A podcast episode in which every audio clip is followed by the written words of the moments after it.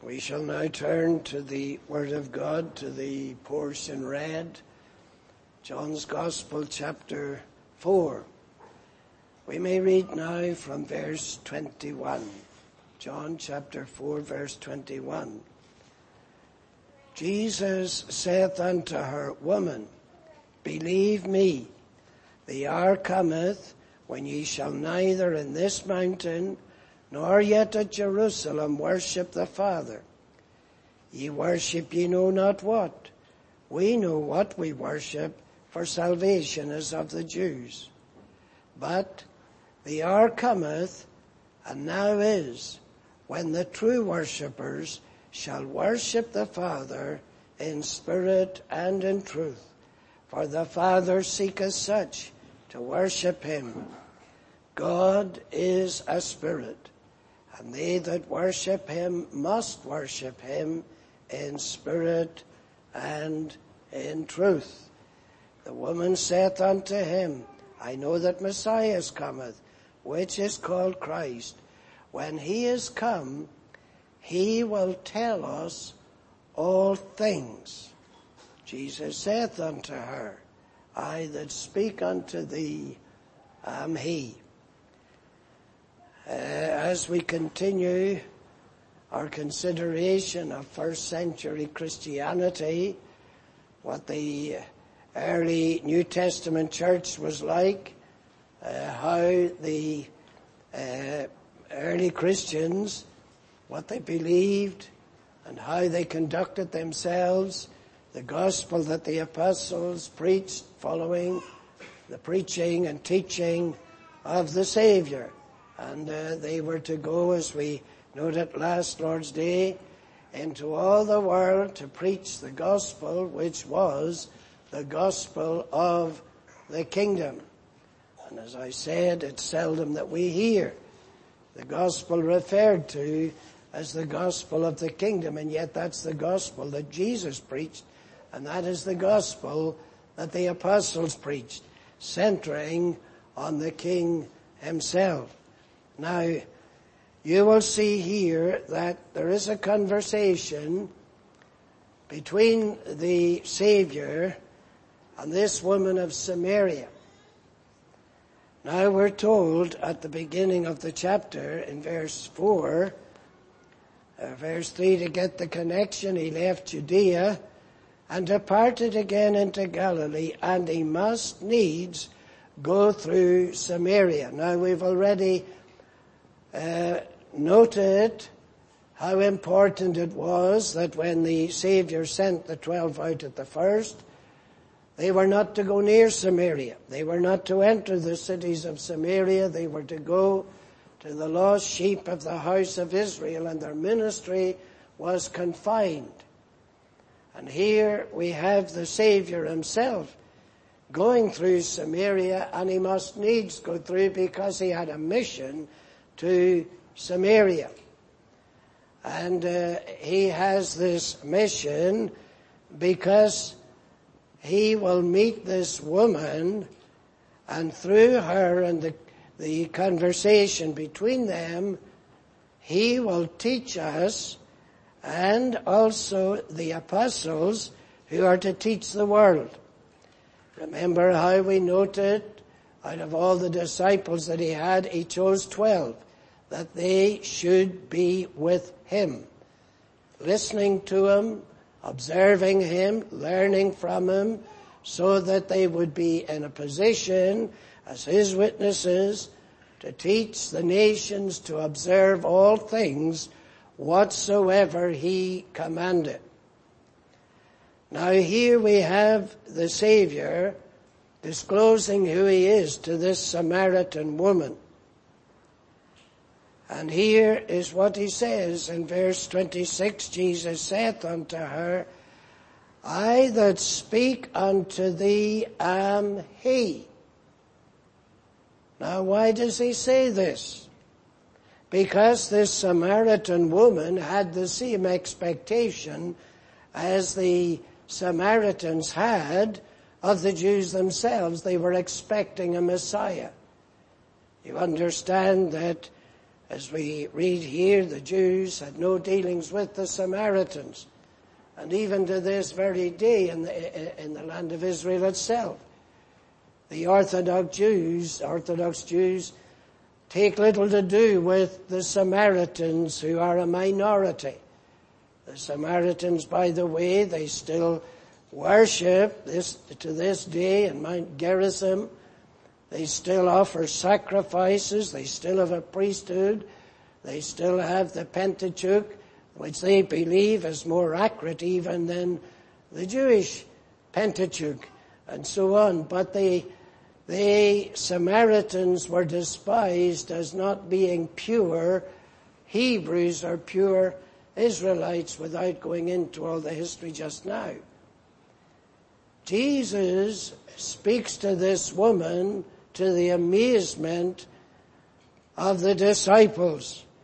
We're told verse 27, upon this came his disciples and marveled. Well, why would they not speak to the Samaritans? And Jesus does it. And he's speaking to a Samaritan woman and uh, they dare not even ask him, why are you speaking to this woman? It seemed they were just amazed, but they knew in themselves from what they'd already learned of Jesus, he must have a real good purpose in what he's doing. But why did he say, I that speak unto thee am he? Because she had said, verse 25, the woman saith unto him, I know that Messiah cometh, which is called Christ. When he is come, he will tell us all things. He will put everything right. The Jews were expecting their Messiah.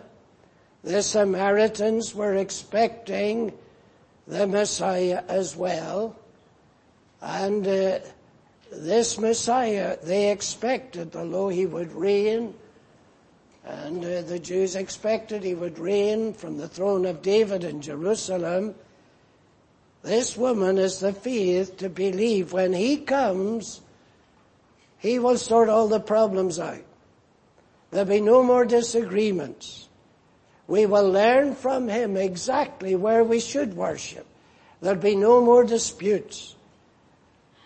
And so you see, when we listen to the Savior saying to the woman, I that speak unto thee am he. I'm putting everything right just now. I'm clarifying things. What I've just said to you about worship is actually the very mind of God on it.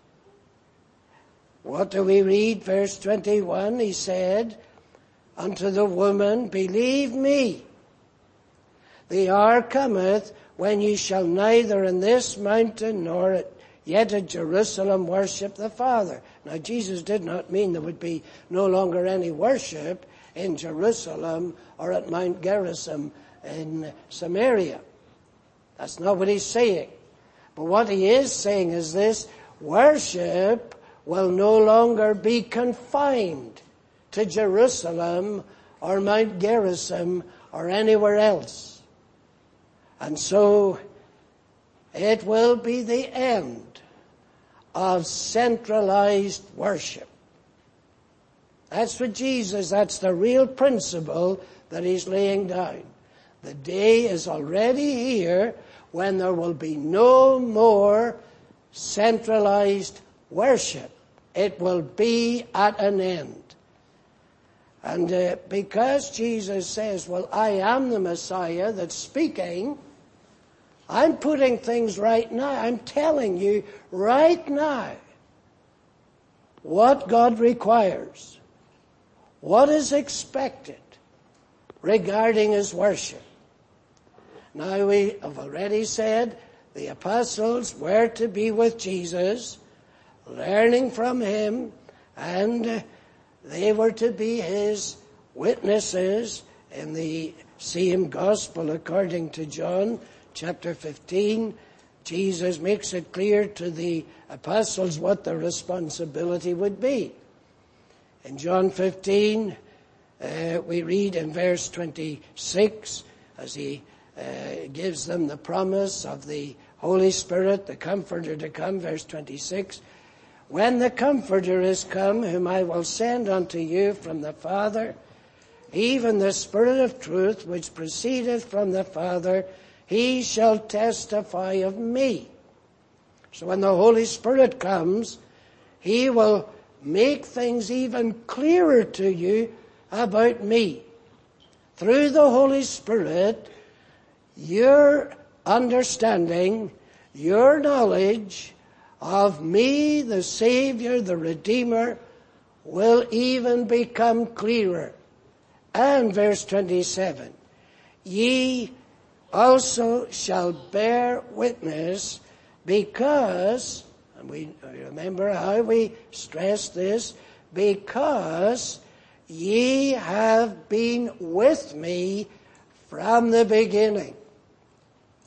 The reason you are apostles, the reason you are witnesses is because of what you've seen, because of what you've heard. Remember last Lord's Day how important it is, the opening words of Luke's Gospel, where Luke gives his reason for writing this very Gospel. Verse 1 of Luke 1, just to remind ourselves of it. For as much as many have taken in hand to set forth in order a declaration of those things which are most surely believed among us. And as I pointed out, there are, there are many, many dozens of Jewish records written in the first century, in the second century, first century, uh, of what the church was supposed to believe. You have all the various gospels that exist today, the gospel of Thomas, the gospel of Peter, the gospel of uh, Mary Magdalene, and you have other epistles, a multitude of writings.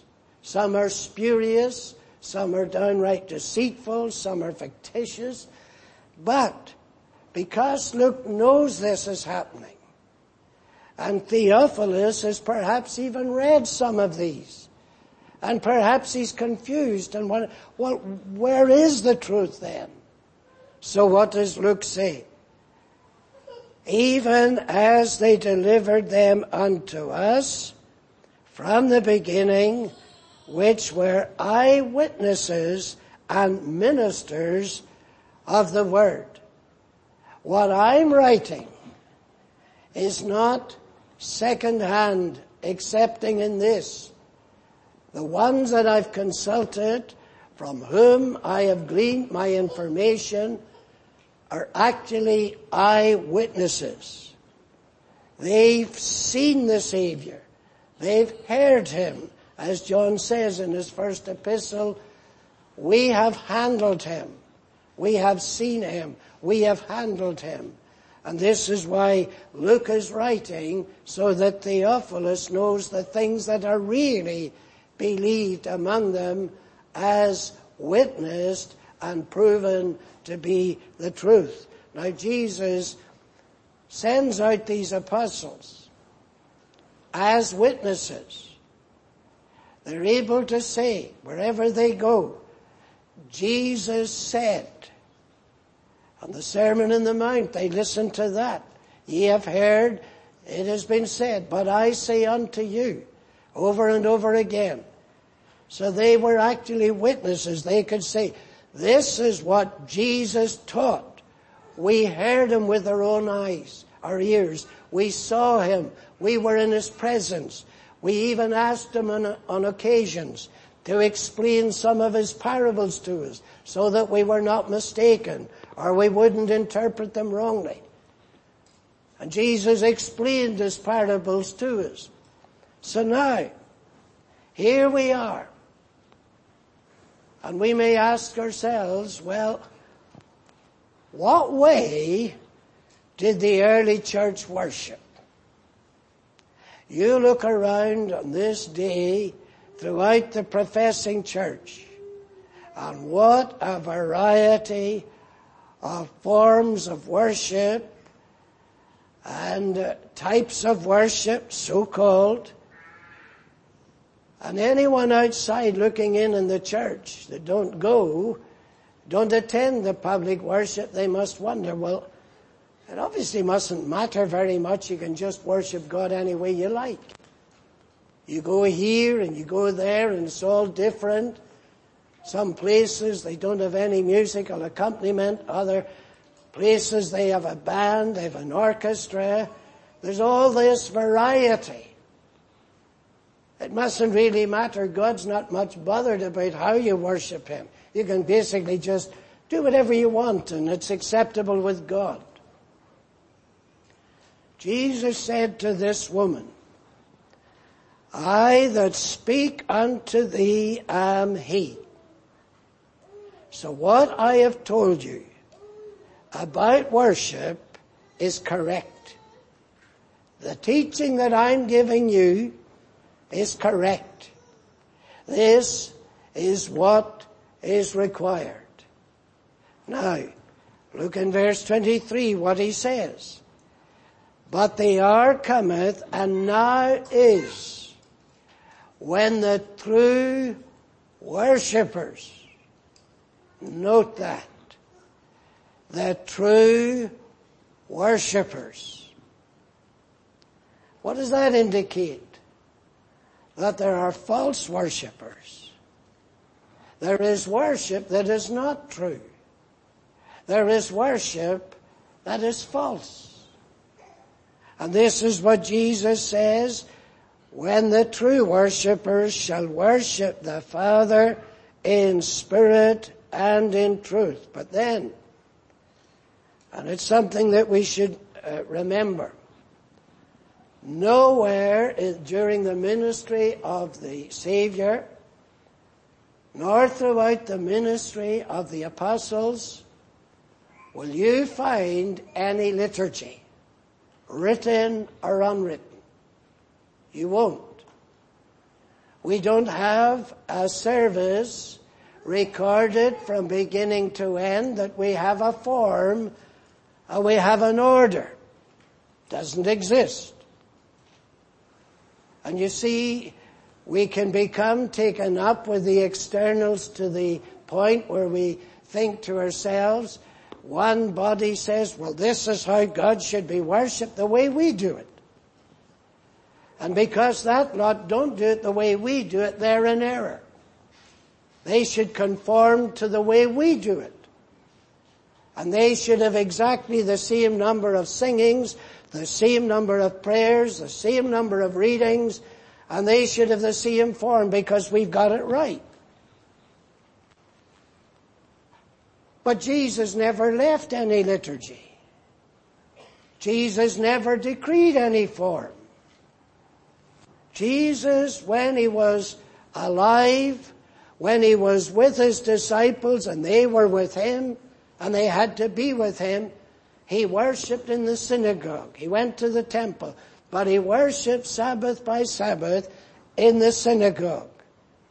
And when he was leaving his disciples, he warned them, the day will come when they will put you out of the synagogue, but you'll be in the synagogue until they put you out. They will excommunicate you from the synagogue. But until they do, you continue worshipping in the synagogue, carrying on with the form of the worship that is established there. But, while Jesus warns, and we shall look at some of the incidents, Jesus warns against false worship and vain worship, what does he say about those who draw near with their lips, but their hearts are far from him? He says, in vain, in vain do they worship me. The worship isn't worship. They've got the external form. They say the right things. But what's the problem? their heart is far from me. There is no true worship unless the heart has come to God. That's very searching, isn't it? That should make us think. This people draweth nigh unto me with their lips, but their hearts are far from me. In vain do they worship me. So we have to ask ourselves honestly, well, where is my heart? Because if I haven't drawn near to God with my heart, God is responding to me and saying, in vain do you worship me. Your worship is empty. Your worship is unreal. What Jesus does, however, is this. He's speaking He's clarifying things to this woman and through the ministry to her, to you and I, about true worship and the true worshippers. Now that should automatically interest every one of us. Wouldn't we be saying to, I want to be a true worshipper. I haven't come here today to play games. I haven't come here to be entertained. I have come here because I want to be among the true worshippers of God. What does Jesus then do? He concentrates upon essentials. That's what he does.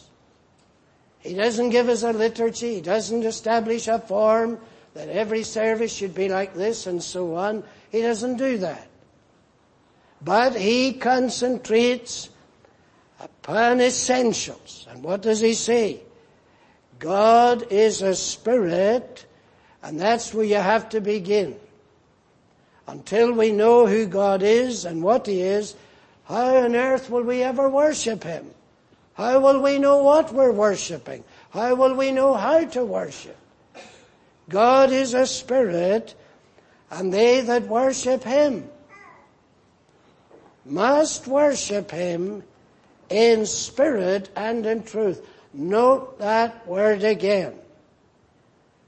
They that worship him must worship him in spirit and in truth. Now listen. In the previous chapter of this gospel, the Savior is in conversation with Nicodemus. What does he tell Nicodemus?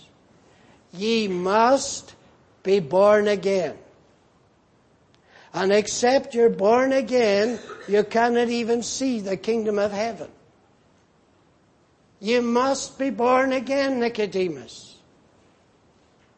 Well, here the Savior saying to this woman, God is a spirit and they that worship Him must, they must worship Him in spirit and in truth. Why? Because we're told in the verse uh, 21, the hour cometh when ye shall neither in this mountain nor yet at Jerusalem worship the Father. But, verse 23, the hour cometh and now is when the true worshippers shall worship the Father in spirit and in truth, for the Father seeketh such to worship Him. He seeketh true worship, and He seeketh such to worship Him as worship Him in spirit and in truth. Now when we come then to verse 24, they must worship Him in spirit and in truth. That indicates clearly that unless the worship is in spirit and in truth, it is vain worship. It is empty worship. It's not acceptable worship. It's not the worship that God the Father seeketh. Now, there are in the, in the Hebrew Old Testament, the Tanakh, there are three different words that are translated worship. One of them refers to homage, paying homage. Paying homage to a superior.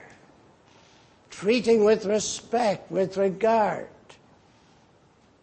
Another means to prostrate. To prostrate oneself before a superior with the understanding I am inferior, I owe it to one who is superior, I owe my honor, my respect, my devotion, my worship. But there is another word that's used, but it's translated differently in occasions. Avodah and it is sometimes translated work. Very often it is translated service. And you can find this repeatedly in uh, the Pentateuch and throughout the Old Testament that when, for example, Baal was served, it's the word avodah meaning worship. And uh, again, it is translated service. When the when the uh, Israelites were in Egypt, and they had to render hard service to the Egyptians. That same word is translated worship on occasions.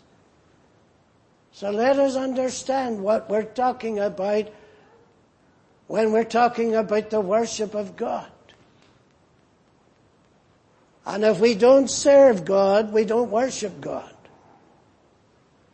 If we're not obedient in our service to God, all our words are empty.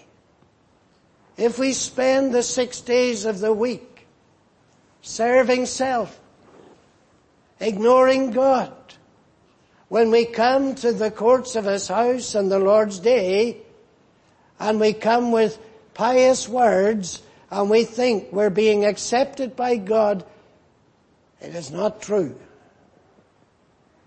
Worship is the service that we give to God.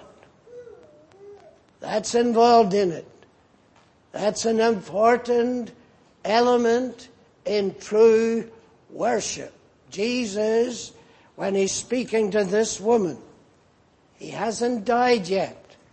He hasn't declared from the cross, it is finished. And so the sacrificial system is still, uh, in, uh, still being uh, practiced. And when Jesus is speaking to this woman, she has, and among the Samaritans, she has their form of worship and priesthood and sacrifices, the same as Jesus uh, acknowledges among the Jews and at Jerusalem in particular. That's still the way that things are. The sacrifices are still being offered. The law is still being read. The priesthood still exists. That's the form of worship. Now Jesus says the hour is coming. It's now actually here when this will be no more. There'll be no more priesthood. There'll be no more altar, there'll be no more sacrifices, and eventually there will be no more temple. There will be no more material temple, because the temple of the Lord will be spiritual as Paul, when he's writing to the Corinthians, in the sixth chapter of his first epistle, what does he say? Ye are not your own. Ye are bought with a price. Therefore glorify God in your body and in your spirit, which are the Lord's. And what does he further teach? Your body is the temple of the Lord. The temple of the Lord. your body. Now when Jesus went into the temple and he was disgusted with what was taking place there. And he overturned the tables of the money changers and he took a whip of small cords and he drove them out and he said, take these things hence, make not my house a den of thieves as you've done. It's to be the house of prayer to all nations.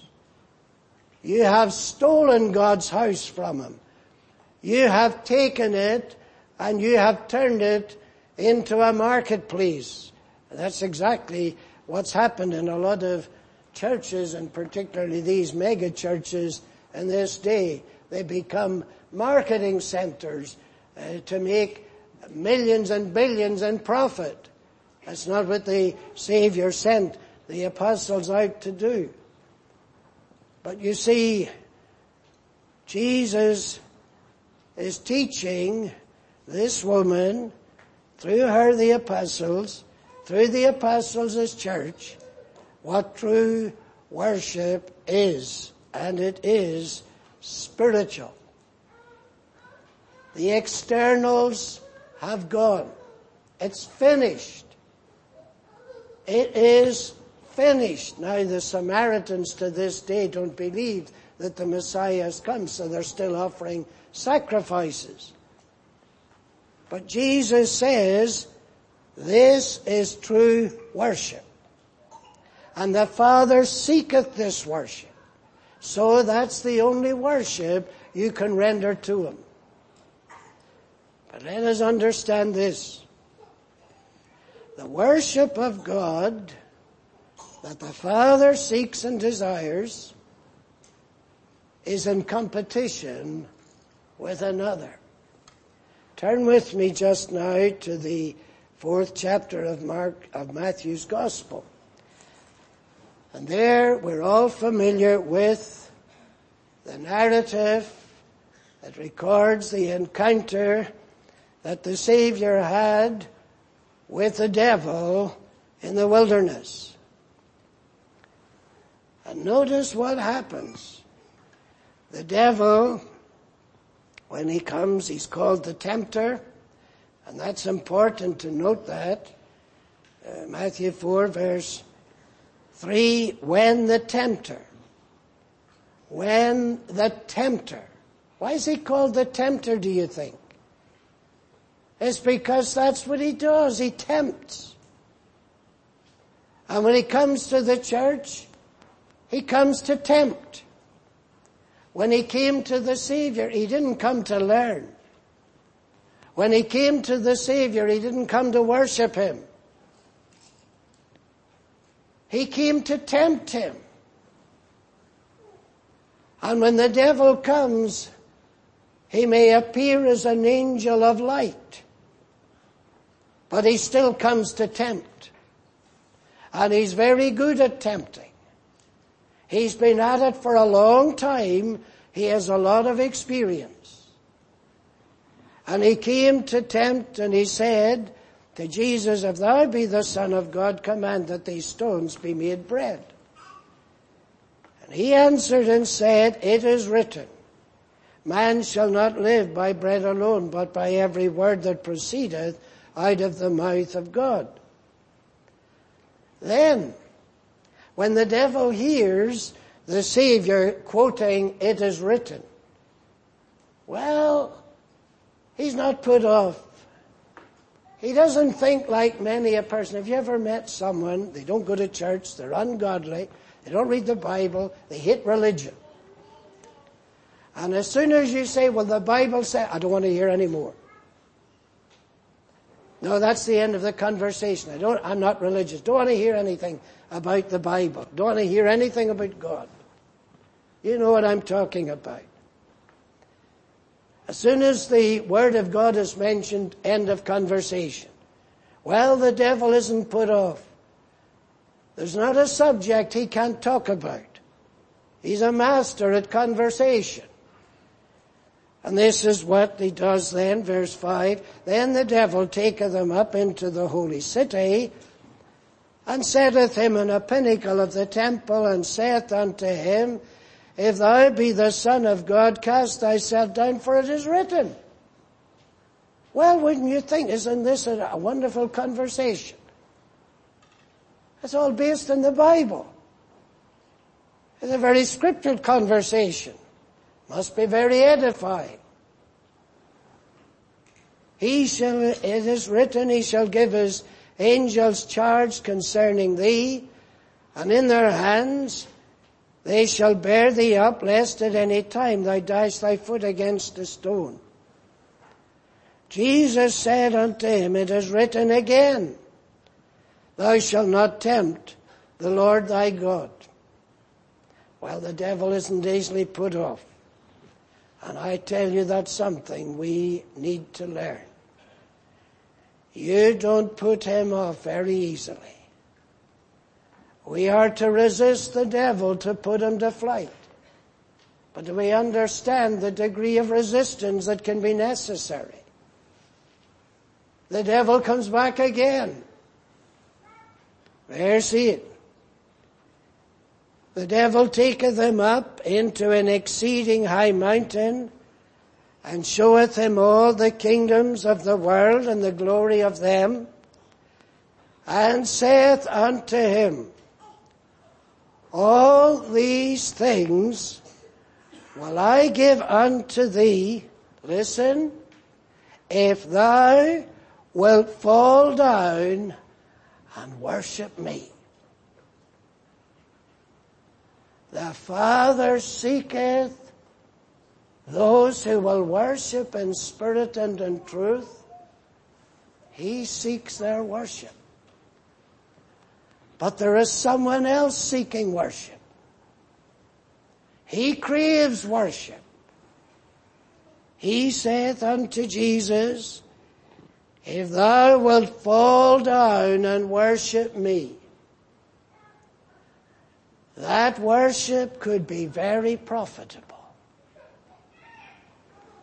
you could gain the whole nations of the world. That's what I offer. If you worship me, there are benefits.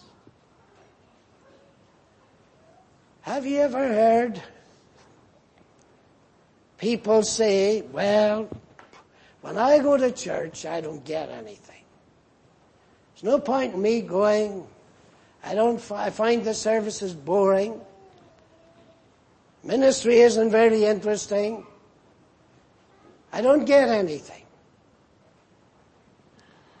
Well, you see, when we come to the worship of God, it isn't so much to get as to give. What did Jesus teach this woman?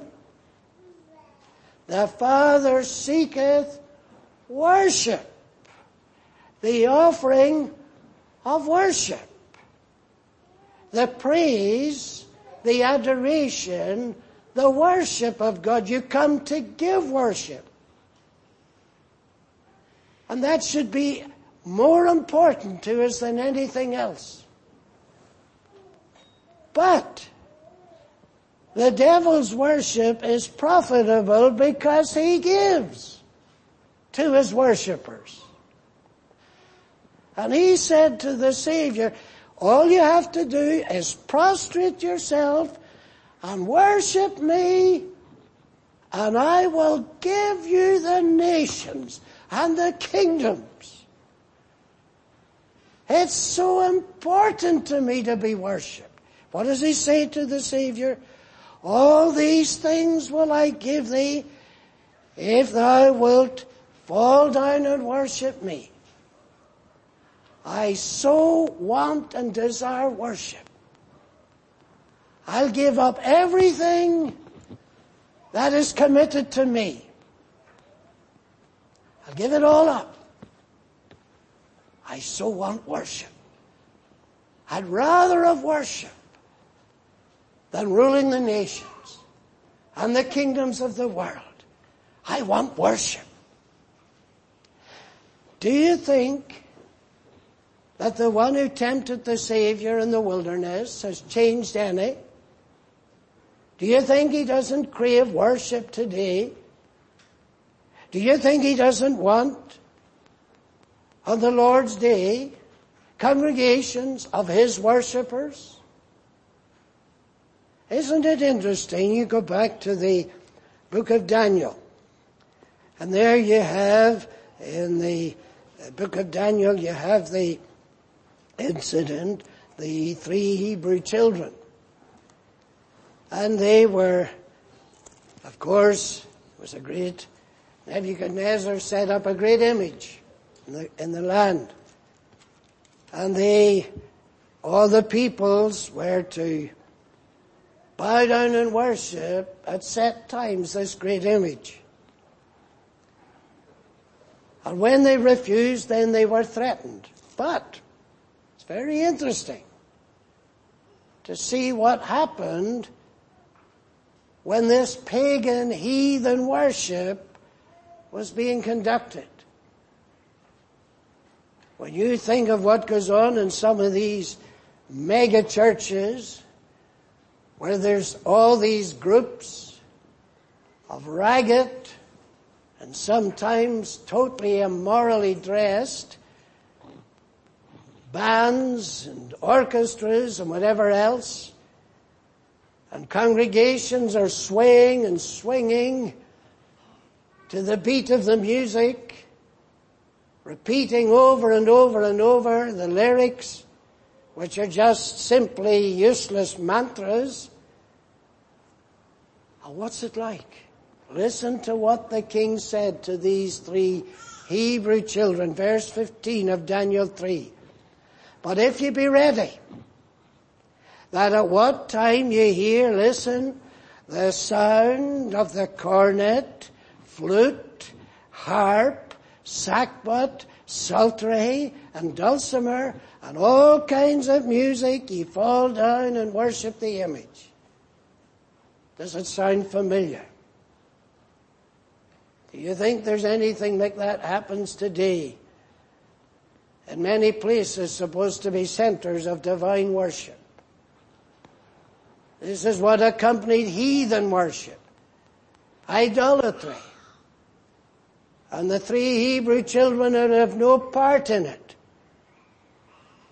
Because God is a spirit. And they that worship Him must do so in spirit and in truth. And if there is anything that we could say with confidence about the worship that was set up by Nebuchadnezzar and that was requiring uh, that all throughout the empire, including the three Hebrew children, would bow down and worship, it can be with confidence stated it was satanic worship. It was the devil's worship. And I believe that we have a judgment on the professing church in this generation. What do we read in the first chapter of Romans? What does God do when a generation turns its back upon Him and His truth? In Romans chapter 1 verse uh, 24 we read, Wherefore God also gave them up to uncleanness through the lusts of their own hearts to dishonor their own bodies between themselves, who changed the truth of God into a lie and worshipped and served the creature more than the Creator who is blessed forever. What did they do? They worship the creature. And what does, what happens in these great assemblies, thousands assembling in these great mega churches, supposedly? You don't hear the call to open the Bible for exposition because there aren't any. You don't hear them uh, calling for worship in truth. because it is a fan club. And a great multitude have come because they're fans of the great band with the knees out of their trousers and their worn out t-shirts and whatever else. In the presence of God, the angels veil their faces. They veil their feet with reverence. Holy, holy, holy, Lord God Almighty. And these come brazenly. Why? Because they don't have the spirit of worship, but they are ruled by the prince of the power of the air, the spirit that now worketh in the children of disobedience. That's what's happening. What did, what does Paul write? Who changed the truth of God into a lie and worshipped and served the creature more than the creator. Who's worshipped? It's the creature. It's all to please the creature. It's all to please the congregation. It's all to make them feel good. And it's like almost uh, like an addiction, a drug addiction. They need to get back again. They need to hear the band. They need to feel the atmosphere. They need their spirits to be moved again and stirred up. This is not the worship of God. And when Jesus here speaks to this woman, as I said, he concentrates on the essentials what is necessary. Now it is pointless for us to point at others and say, well, I don't, con- I don't consider what they're doing to be worship at all. And probably rightly so. But what we have to do is come back to ourselves. Well, what about me today? Have I come to really worship God? Am I just attending? Am I just present in the body? Where is my heart? Is my heart away from God or is it with God? The Father seeketh such to worship Him.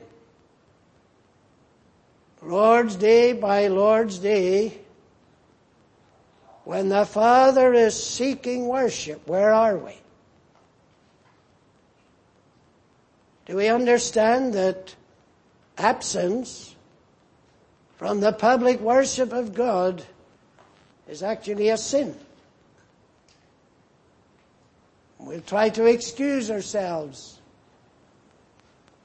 And we try to find an excuse for not being there. Over and over again, that's what people do.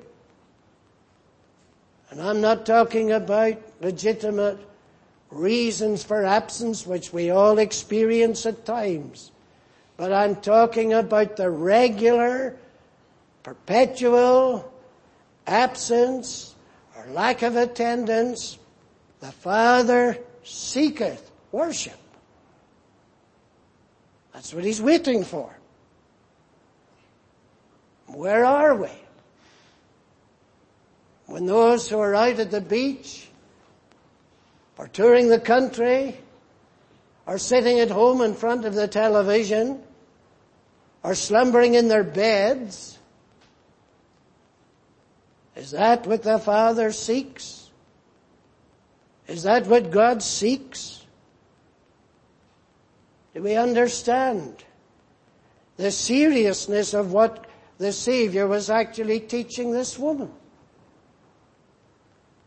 And he says to this woman, believe me. Now what does it mean to believe me? When the Philippian jailer asked that question, What must I do to be saved? What was he told?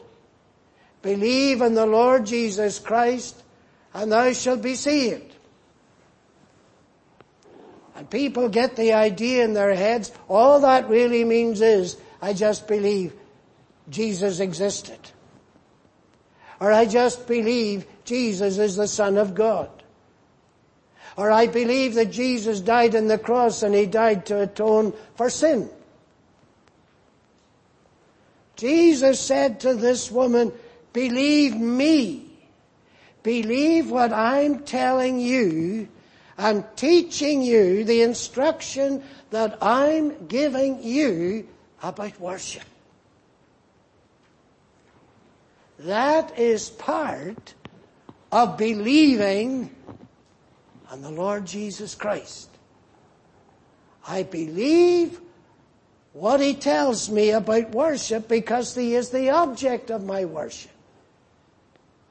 He's the object of my praise, my order, my um, adoration. He's my joy. And when we come to the house of God, by the way, we ought to be joyful. Do you know there's no place in God's house for miserable worshippers? Very interesting. We have the psalm that we sometimes sing. Psalm 122, what did the psalmist say? I joyed. When to the house of God go up, they said to me, I joyed. I was glad when they said, let us go up to the house of the Lord. But you know something?